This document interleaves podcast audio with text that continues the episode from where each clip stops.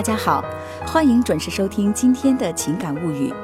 今天我们要分享的故事来自婉笔青青，愿得一人心，白首不相离。20岁时，母亲是乡演出团的歌舞主力，父亲是演出团的团长。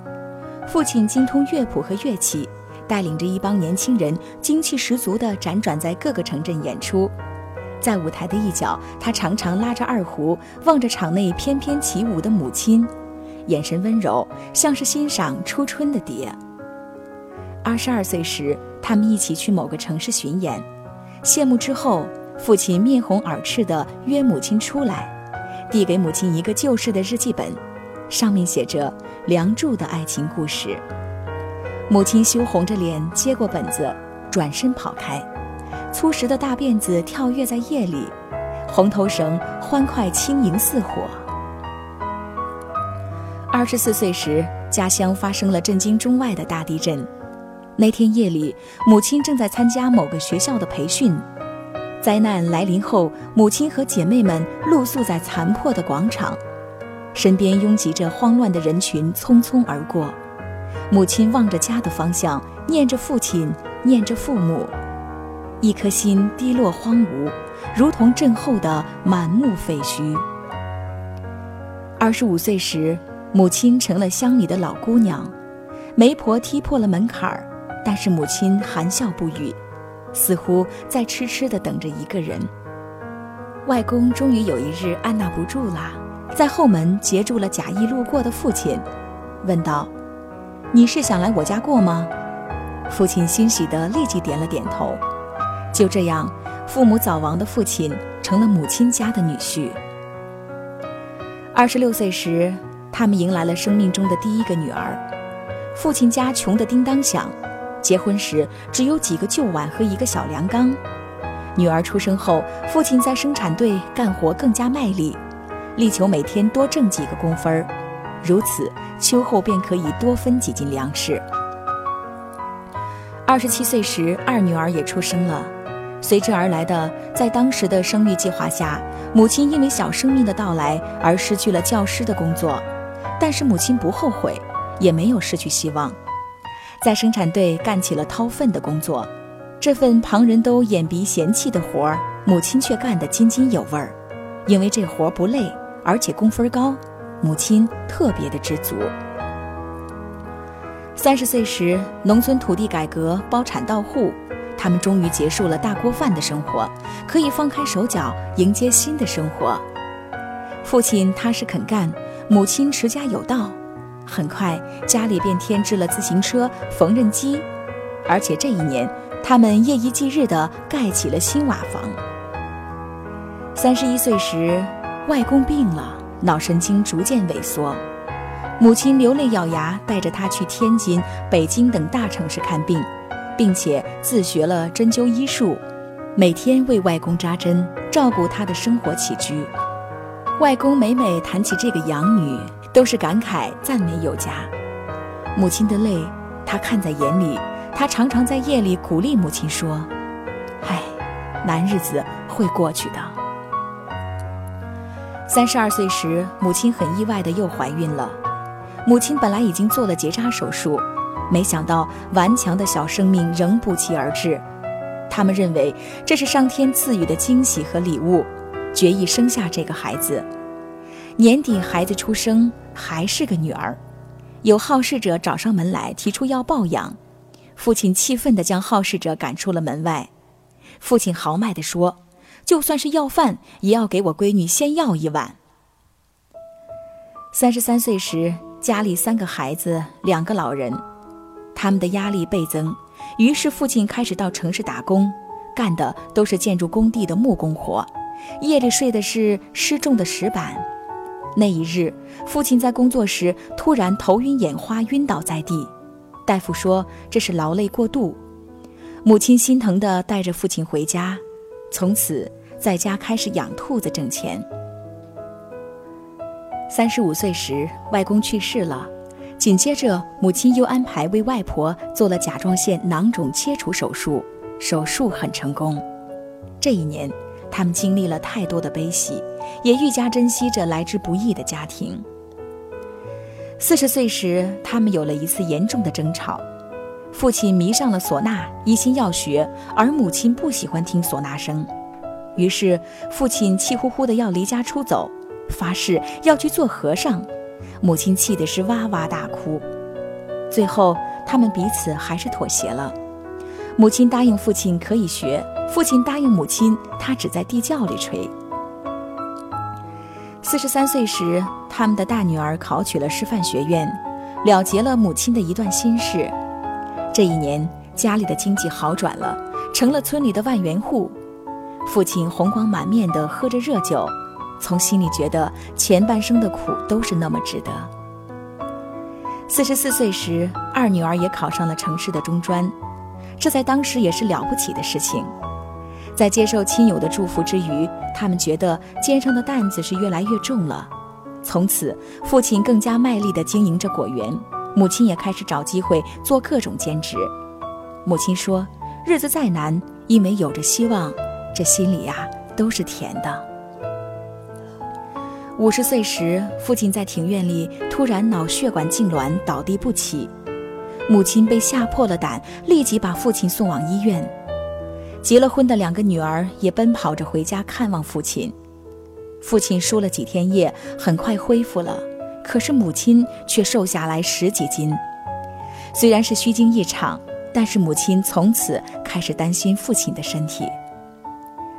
51岁时，小女儿也去了外地读大学，房间开始空空荡荡，他们开始期盼着每天有电话响起。闲暇时翻着一些老照片，需要戴上老花镜来看了。他们过上了留守父母的生活。56岁时，外婆因为摔跤而瘫痪在床，开启了母亲6年的辛苦之旅。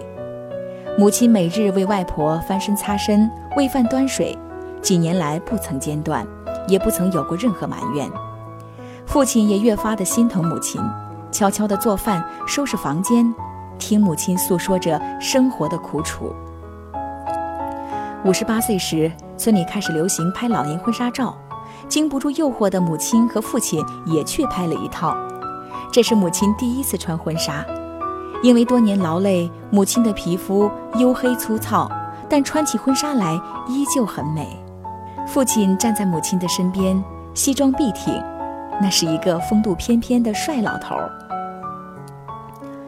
60岁时，当地政府得知了母亲的事迹，为她颁发了孝心奖杯和奖章。电视台也闻讯而至，纷纷来家里扛着摄像机采访母亲。母亲年轻的时候曾经是活泼的歌舞演员，面对镜头毫不怯场，一时间母亲成了名人。61岁时，名人效应并没有给母亲带来什么实际的帮助，母亲照例每天要照顾外婆，有时候整夜都不能合眼。母亲的头发白了，牙齿松动了，眼神更加的不好了。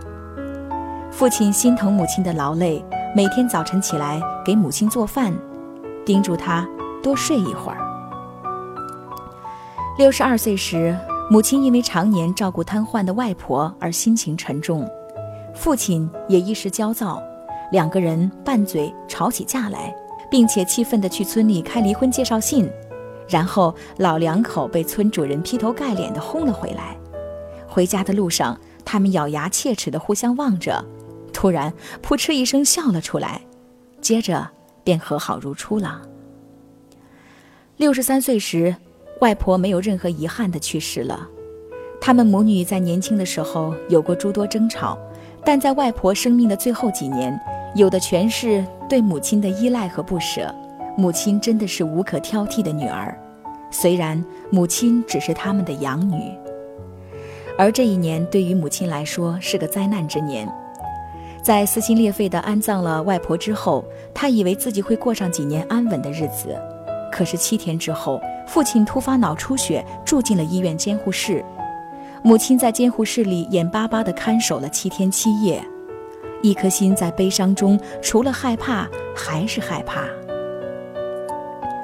父亲在病床上意识模糊，说话含糊不清，手脚无力，但是父亲的眼睛始终盯着母亲，哪怕片刻不在，父亲都会焦躁不安。母亲懂他，不分昼夜地握着父亲的手，告诉他：别怕，我在。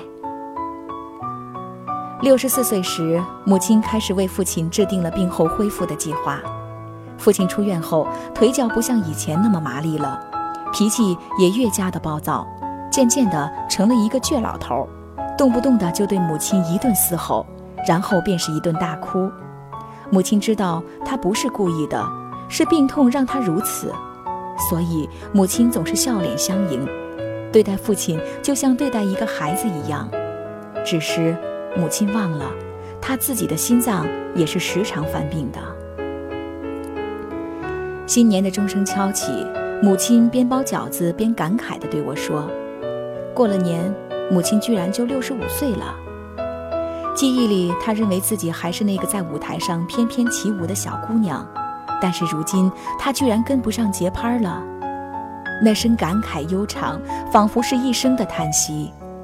我的眼泪毫无征兆地便掉了下来，然后母亲扭头对着在沙发上傻呵呵看电视的倔老头调侃着说：咱们结婚也40年了，前几天你又说要跟我离婚，现在还算数吗？倔老头在沙发上嘿嘿一笑：离啥离呀，老太婆，余生几十年，咱俩好好过吧。这就是父母的爱情，40年风雨相随，匆匆如梦，爱如红宝石，愈发的璀璨。想要收听更多的音乐心情，欣赏美文美图，请关注微信公众号情感物语，同时新浪微博和喜马拉雅 FM 同步推出。感谢收听本期情感物语，明天我们再见。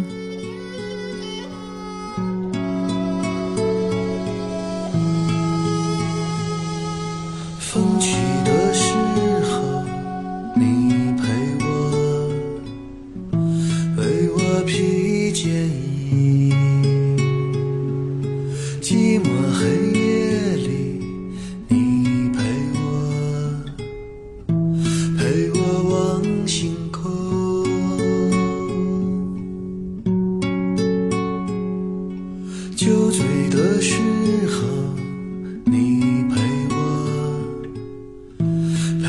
诉情衷；